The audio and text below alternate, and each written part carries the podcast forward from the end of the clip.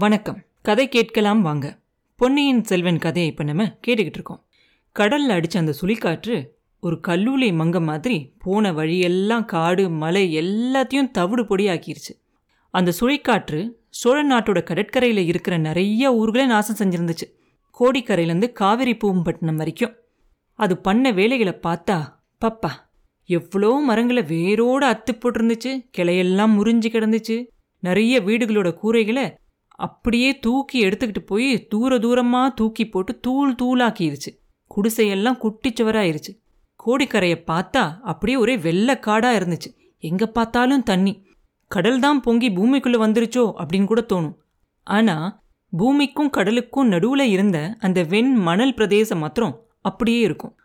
அதில் அங்கங்கே புதை சேர் இருந்துச்சு இல்லையா? அந்த இடத்துல மட்டும் இப்போ அதிகமாக தண்ணீர் இருக்கும். அப்படி இருக்க அந்த இடத்துல இப்போ மட்டும் மனுஷனோ மிருகமோ ஏன் ஒரு யானை போனா கூட அதுலேருந்து திரும்பி தப்பிக்கவே முடியாது. சுழிக்காத்து அடித்ததுக்கு ஒரு ரெண்டு நாளைக்கு அப்புறமா கோடிக்கரைக்கு பெரிய பழுவேட்டரையரும் அவரோட பரிவாரங்களும் வந்து சேருவாங்க. பல்லக்கும் பின்னாடியே வரும். ஆனால் அந்த பல்லக்கில் இந்த தடவை இளையராணி நந்தினி தேவி தான் வருவா. மதுராந்தக தேவரை இப்போ ரகசியமாக கூட்டிகிட்டு போக வேண்டிய அவசியம் ஒன்றும் இல்லை. ஆனால் சில சமயம் இளையராணியை அவர் கூட கூட்டிகிட்டு போனாதான் மறுபடியும் அவசியம் வரும்போது மதுராந்தகரை கூட்டிகிட்டு போக முடியும். அதுக்கு அந்த பல்லக்கு உபயோகமாக இருக்கும் அப்படின்னு சொல்லி நந்தினி பழுவேட்டையர்கிட்ட சொன்ன உடனே அவர் ரொம்ப சந்தோஷமாக ஒத்துக்குவார்.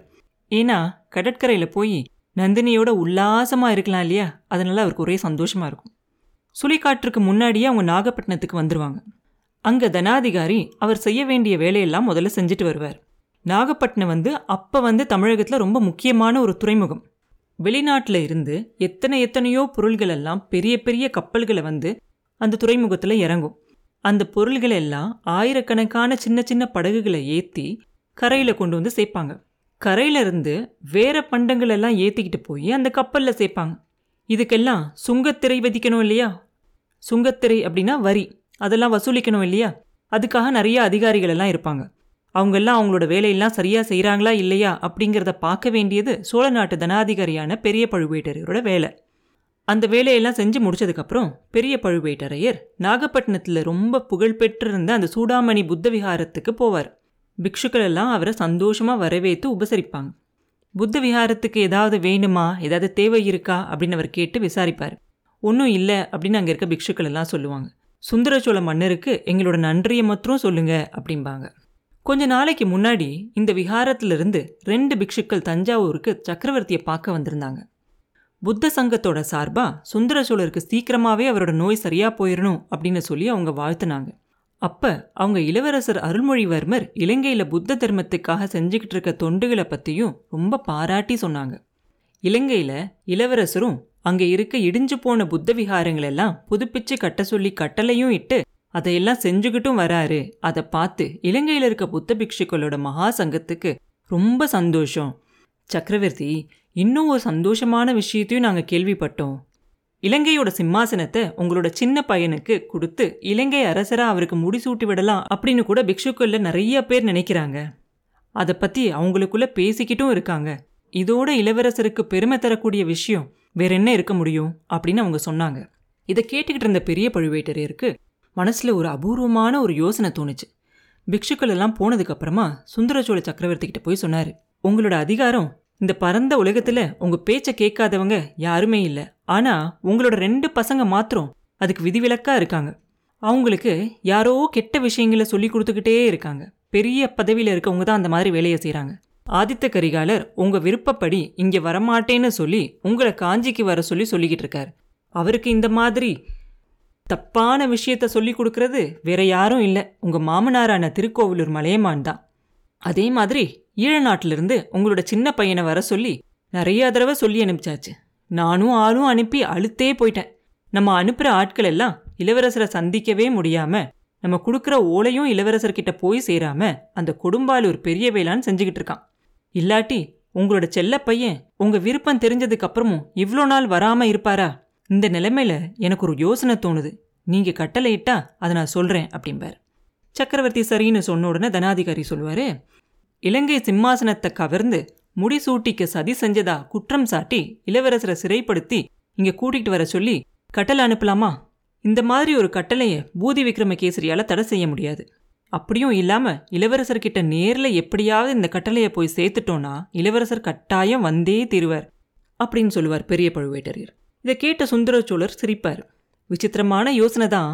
ஆனாலும் ஏன் செஞ்சு பார்க்கக்கூடாது? பொன்னியின் செல்வரை பார்க்கணுன்னு அவர் மனசில் ரொம்ப ஆசையாக இருக்கும். அவரோட கடைசி காலம் நெருங்கிருச்சு அப்படின்னு அவருக்கு தோணும். ஒரு தடவையாவது பையனை பார்த்து அவர் மனசில் இருக்கிறத அவன்கிட்ட சொல்லணும் அப்படின்னு நினைப்பார். மதுராந்தகனுக்கு இந்த தஞ்சாவூர் ராஜ்யத்தை கொடுத்துடலாம் அப்படின்னு சொன்னால் அருள்மொழிவர்மர் கண்டிப்பாக அதை ஏற்றுக்குவார் மறுவார்த்தையே சொல்லாமல் அதுக்கப்புறமா அவர் மூலமாக ஆதித்த கரிகாலனோட மனசை மாத்துறதும் சுலபமாக இருக்கும் அப்படின்னு சொல்லி சுந்தரச்சோழர் யோசிப்பார். இப்படி யோசிச்சுட்டு அவரும் சரின்னு சொல்லிடுவார் அந்த யோசனைக்கு. அதுக்கப்புறம் தான் அருள்மொழிவர்மரை சிறைப்படுத்தி வர சொல்லி அந்த கட்டளை அனுப்புவாங்க. அவரை சிறைப்படுத்தி இங்கே கூட்டிகிட்டு வரும்போது இளவரசருக்கு எந்த ஒரு தீங்கும் ஏற்படக்கூடாது அப்படிங்கிற கட்டளையும் சேர்த்து அனுப்புவாங்க. இந்த கட்டளையோட ரெண்டு கப்பல் ஈழ நாட்டுக்கு போயிருக்கும்.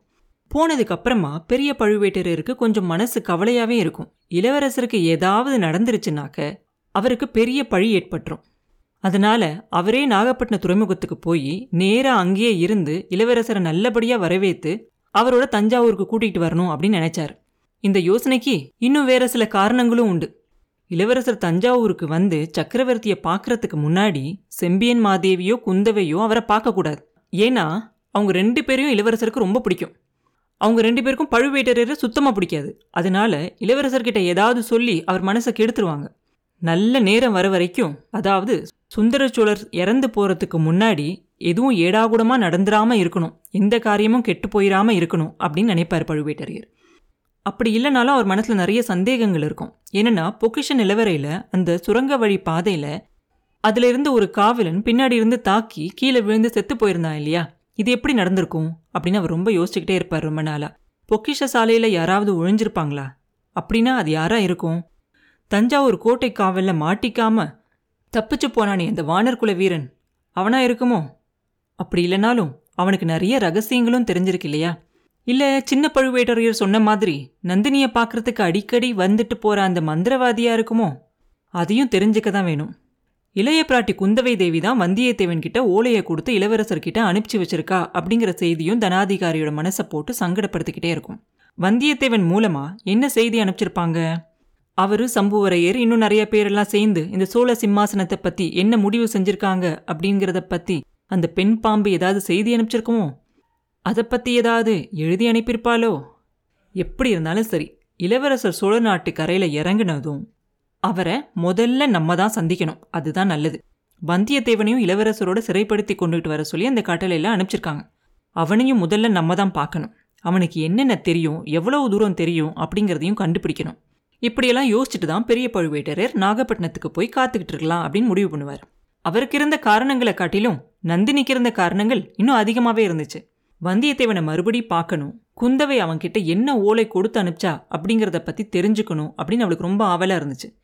மந்திரவாதி ரவிதாசன் போன காரியம் என்னாச்சு? எவ்வளோ தூரம் வெற்றி அடைஞ்சிச்சு அப்படிங்கிறத பற்றியும் அவள் தெரிஞ்சுக்கணும். அதனால தான் நாகப்பட்டினத்துக்கு அவளும் வரேன் அப்படின்னு சொல்லி கூடவே சேர்ந்து வந்திருக்கா. ஆனால் என்னாச்சு? நாகப்பட்டினத்துக்கு வந்த உடனே சுழிக்காற்று அணிக்க ஆரம்பிச்சிருச்சு. அதனால பெரிய பழுவேட்டரையர் நந்தினியோட உல்லாசமாக கடலில் போகலாம் அப்படின்னு நினச்சது மாத்திரம் நிறைவேறாமல் போயிருச்சு. ஆனால் நந்தினி அந்த சுழிக்காத்து எப்படி அடிக்குது அதோட ஆக்ரோஷத்தை பார்த்து ரொம்ப சந்தோஷப்பட்டுட்டு இருந்தா. அந்த கடலோட அலைகள் எவ்வளோ மேலே ஏறி எவ்வளோ கீழே விழுகுது அப்படிங்கிறதெல்லாம் பார்த்து ரசிச்சுக்கிட்டு இருந்தா. சுழிக்காற்று அல்லோல் கல்லோல படுத்திட்டு போனதுக்கப்புறமா அந்த கடல்ல கப்பல்களோ படகுகளோ எதுக்காவது சேதம் ஏற்பட்டுச்சா அப்படின்னு விசாரிக்கிறதுக்காக பழுவேட்டரையர் போவார். அப்போ அவர் என்ன தெரிஞ்சுக்குவார் அப்படின்னா அந்த கரையோரத்தில் இருந்தவங்க எல்லாம் சுழிக்காத்து அடிக்க போகுது அப்படின்னு சொல்லி பத்திரமா தான் இருந்தாங்க. ஆனாலும் ஒரு சில மீனவர்கள் மட்டும் போயிட்டு காலையில் திரும்பி வந்திருப்பாங்க இல்லையா? அவங்க கிட்டேருந்து என்ன தெரிஞ்சுக்குவார் அப்படின்னாக்க நடுக்கடலில் ஈழத்துக்கும் கோடிக்கரைக்கும் நடுவில் ரெண்டு கப்பல் தடுமாறிக்கிட்டு இருந்ததாகவும் அதில் ஒரு கப்பல் தீப்பற்றி எரிஞ்சு முழுகிட்டதாகவும் அந்த மீனவர்கள் எல்லாம் சொல்லுவாங்க. இது பழுவேட்டரருக்கு ரொம்ப கவலையாயிரும். அந்த ரெண்டு கப்பலும் இளவரசரை சிறைப்படுத்தி கூட்டிகிட்டு வரதுக்காக அனுப்பிச்ச கப்பலாக இருக்கலாம் அப்படின்னு அவருக்கு தோணும். அப்படின்னா இளவரசருக்கு என்ன ஆயிருக்கும்? இளவரசருக்கு ஏதாவது ஆணுச்சுன்னா அதனால நமக்கு பெரிய பழி ஏற்படுமே. சோழ நாட்டு மக்களுக்கெல்லாம் ரொம்ப பிடிச்சவர் இல்லையா அருள்மொழிவர்மர்? மக்களுக்கு அவரை பத்தி என்ன சொல்றது? சக்கரவர்த்திக்கு தான் என்ன சமாதானத்தை சொல்றது? அப்படின்னா என்ன நடந்துச்சு அப்படின்னு தெரிஞ்சுக்கிற ஆவல் அவருக்கு ரொம்ப அதிகமாயிரும். கோடிக்கரைக்கு போனா ஒருவேளை விவரம் தெரியலாம் மூழ்கின கப்பலை நல்லா பார்த்தவங்க அங்கே யாராவது இருப்பாங்க. இல்லை அந்த கப்பல்லேருந்து தப்பிச்சவங்க யாராவது கரை சேர்ந்துருக்கலாம். உடனே கோடிக்கரைக்கு போக வேண்டியதுதான் அப்படின்னு முடிவு பண்ண உடனே எல்லாரும் அங்கேருந்து கோடிக்கரைக்கு கிளம்புவாங்க. நந்தினியும் அவர் சொன்னதை ஒத்துக்குவா. கோடிக்கரையை நான் இது வரைக்கும் பார்த்ததே இல்லை. அந்த பிரதேசம்லாம் ரொம்ப அழகாக இருக்கும் அப்படின்னு கேள்விப்பட்டிருக்கேன். இந்த சந்தர்ப்பத்திலையாவது அதை நானும் பார்த்துட்றேன் அப்படின்னு சொல்லுவான் நாகப்பட்டினத்துலேருந்து கோடிக்கரைக்கு ரெண்டு வழி உண்டு. ஒன்று கடலோரமாகவே தண்ணியில் படகுல போகலாம் இன்னொன்று சாலை வழியாக போகலாம் பழுவேட்டரையர் வந்து சாலை வழியாக போகலாம் அப்படின்னு முடிவு பண்ணுவார். ஏன்னா போகிற வழியில் அங்கே வேற யாராவது மீனவர்கள் எல்லாம் இருந்தாங்கன்னா அவங்களுக்கு என்ன தெரியும் அப்படிங்கிறத விசாரிச்சுக்கிட்டே போகலாம் அப்படின்னு சொல்லுவார். நந்தினியும் உடனே ஒத்துக்குவான். ஏன்னா தண்ணி வழியாக போனால் அவரோட படகுல போகணும். படகுல போகும்போது அவரோட காதல் வசனத்தெல்லாம் அவர் ஆரம்பிச்சிருவார். அதை கேட்க அவளுக்கும் இப்போ விருப்பம் இல்லை. அதனால சாலை வழியாகவே போகலாம் அப்படின்னு சொல்லிடுவா. சாலைகள் வழியாகவே வரும்போது அங்கே இருக்க மீனவர்கள்கிட்டலாம் வழியில் கேட்டுக்கிட்டு வருவாங்க. அவங்களும் அதே தான் சொல்லுவாங்க. கடலில் ஒரு கப்பல் தீப்பிடிச்சு முழுகினதாக எல்லாரும் பார்த்ததா சொல்லுவாங்க. கோடிக்கரைக்கு வந்த உடனே கலங்கரை விளக்கத்தோட காவலர் தியாக விடங்கு அவரோட வீட்டை பெரிய பழுவேட்டரையருக்கும் நந்தினிக்கும் கொடுக்கறதா சொல்லுவார். ஏன்னா கோடிக்கரையில் தங்குறதுக்கு வேற மாளிகையெல்லாம் எதுவும் கிடையாது. ஆனால் நந்தினி அது வேண்டாம் அப்படின்னு சொல்லிடுவா. கலங்கரை விளக்கத்துக்கு பக்கத்தில் கூடாரம் போட்டு அதில் தங்கலாம் அப்படின்னு சொல்லி எல்லாரும் கூடாரம்லாம் போட ஆரம்பிச்சிருவாங்க. கூடாரங்கள் எல்லாம் போட்டு முடிச்சதுக்கப்புறம் கடலில் ஒரு பெரிய கப்பல் தெரியும். அது கரையோரமாக எவ்வளோ தூரம் வரலாமோ அவ்வளோ தூரத்தில் வந்து நிற்கும் அதை பார்த்தோன்னே பழுவேட்டரையரோட பரபரப்பு இன்னும் ஜாஸ்தியாயிரும். கப்பலோட பாய்மரங்கள்லாம் சின்ன பின்னமாக கிழிஞ்சு போயிருக்கும். அதே மாதிரி அதில் புலிக்கொடி பறக்கிற ஒரு கொடியும் தெரியாது. ஏன்னா அந்த கொடி கூட அந்த காற்றுல பிச்சுக்கிட்டு போயிருக்கலாம் இல்லையா? ஆனால் அந்த கப்பலில் இருக்கிறவங்க யார்? ஒருவேளை இளவரசராக இருக்குமோ? அப்படின்னு யோசிச்சுக்கிட்டு அந்த கப்பல் கிட்ட போய் என்னென்னு பார்த்துட்டு வந்து தகவல் சொல்ல சொல்லி ரெண்டு மூணு பேரை அனுப்புவார். உடனே ஒரு சின்ன படகும் அந்த கப்பல் கிட்ட போகும். அந்த கப்பல்லேருந்து ரெண்டு பேர் அந்த படகுல இறங்குவாங்க. அவங்கள ஒருத்தன் பார்த்திபேந்திர பல்லவன். வந்தியத்தேவனை காப்பாத்துறதுக்காக கப்பல்லிருந்து படகுல இறங்கி போன இளவரசர் அருள்மொழிவர்மர் திரும்பி கப்பலுக்கு வரவே இல்லை. இதனால பார்த்திபேந்திரனுக்கு ரொம்ப கவலையாயிரும். காத்து அடங்கி பொழுது விடிஞ்சதுக்கு அப்புறமா கப்பலை எல்லா பக்கமும் செலுத்தி தேடுவாங்க. இளவரசரோட கடல்ல இறங்கின ஒருத்தன் மட்டும் ஒரு பரிதாபமான ஒரு நிலைமையில அவங்களுக்கு மாட்டுவான். அவன் வந்தியத்தேவனை இளவரசர் எப்படி தைரியத்தோட காப்பாத்தினாரு? அதுக்கப்புறம் எப்படி படகுல திருப்பி வந்து சேர்ந்தாங்க? அதுக்கப்புறம் படகுக்கு என்ன ஆச்சு? அப்படிங்கிறத சொல்லுவான். அதை கேட்ட உடனே பார்த்திபேந்திரனோட துயரம் இன்னும் அதிகமாயிரும். ஒருவேளை கோடிக்கரைக்கு போய் பார்க்கலாம். அங்கே ஒருவேளை உயிரோடு ஒதுங்கி இருக்கலாம் இல்லையா? அப்படிங்கிற ஆசை அவனுக்கு ஒரு பக்கத்தில் இருக்கும். அதனால தான் கோடிக்கரையில் வந்து விசாரிக்கலாம் அப்படின்னு தீர்மானிச்சுக்கிட்டு அங்கே வந்திருப்பான். படகுல இறங்கினதுக்கப்புறமா கரையை நோக்கி போக ஆரம்பிக்கும் அந்த படகு. அப்போ பழுவேட்டரையர் அவரோட இளையராணியோடு அங்கே வந்திருக்காரு அப்படின்னு அவனுக்கு தெரிஞ்ச உடனே அதை அவனால் ஏற்றுக்கவே முடியாது. அவனுக்கு ரொம்ப எரிச்சலாக இருக்கும். பழுவூர் இளையராணி நந்தினியை பற்றி ஆதித்த கரிகாலர் சொன்னதெல்லாம் அவனுக்கு ஞாபகம் வரும். அந்த மாதிரி ஒரு மகா வீரனோட உள்ளத்தை கொள்ளையடிச்சு அவரை பைத்தியம் பிடிக்க அடிச்ச அந்த மோகனாங்கி எப்படி இருப்பா அப்படின்னு பார்க்கணுங்கிற சபலமும் அவனோட உள் மனசில் அடியில் ஒரு மூளையில் இருக்கும். அந்த விருப்பம் அந்த கரையை நெருங்க நெருக்க கொஞ்சம் ஜாஸ்தியாக ஆகும். எங்கே அவளை ஒருவேளை பார்க்க முடியாமல் போயிருமோ அப்படிங்கிற கவலையும் அவனுக்கு வரும். ஆனால் அந்த கவலை ரொம்ப நேரம் இருக்காது. படகுலேருந்து கரையில் இறங்கின உடனே நேராக அவனை பழுவேட்டரோட கூடாரத்துக்கு முன்னாடி தான் கூட்டிகிட்டு போவாங்க. கூடாரத்தோட வாசலில் பழுவேட்டரையர் அப்படியே கம்பீரமாக நின்றுக்கிட்டு இருப்பார். ஆஜானுபாகுவான அந்த வீராதி வீரரை கிழவர் அப்படின்னு சொல்கிறது எவ்வளோ பெரிய தப்பு அப்படின்னு பார்த்திபேந்தன் நினைப்பான். அவன் இது வரைக்கும் பார்த்துருக்க எத்தனையோ சின்ன சின்ன வாலிபர்கள் கூட அவரை மாதிரி மனசுலையும் உடம்புலையும் அவ்வளோ திடமாக இருக்க முடியாது. ஒரு சிங்கம் மாதிரி இருப்பார் அவரை பார்க்கறதுக்கு. இந்த மாதிரி அவன் நினச்சிக்கிட்டு இருக்கும் போதே அந்த கூடாரத்துக்குள்ளே இருந்து ஒரு பொண்ணு வெளியே வருவாள் அப்படியே மேகங்களுக்கு பின்னாடி இருந்து ஒரு மின்னல் வர மாதிரி.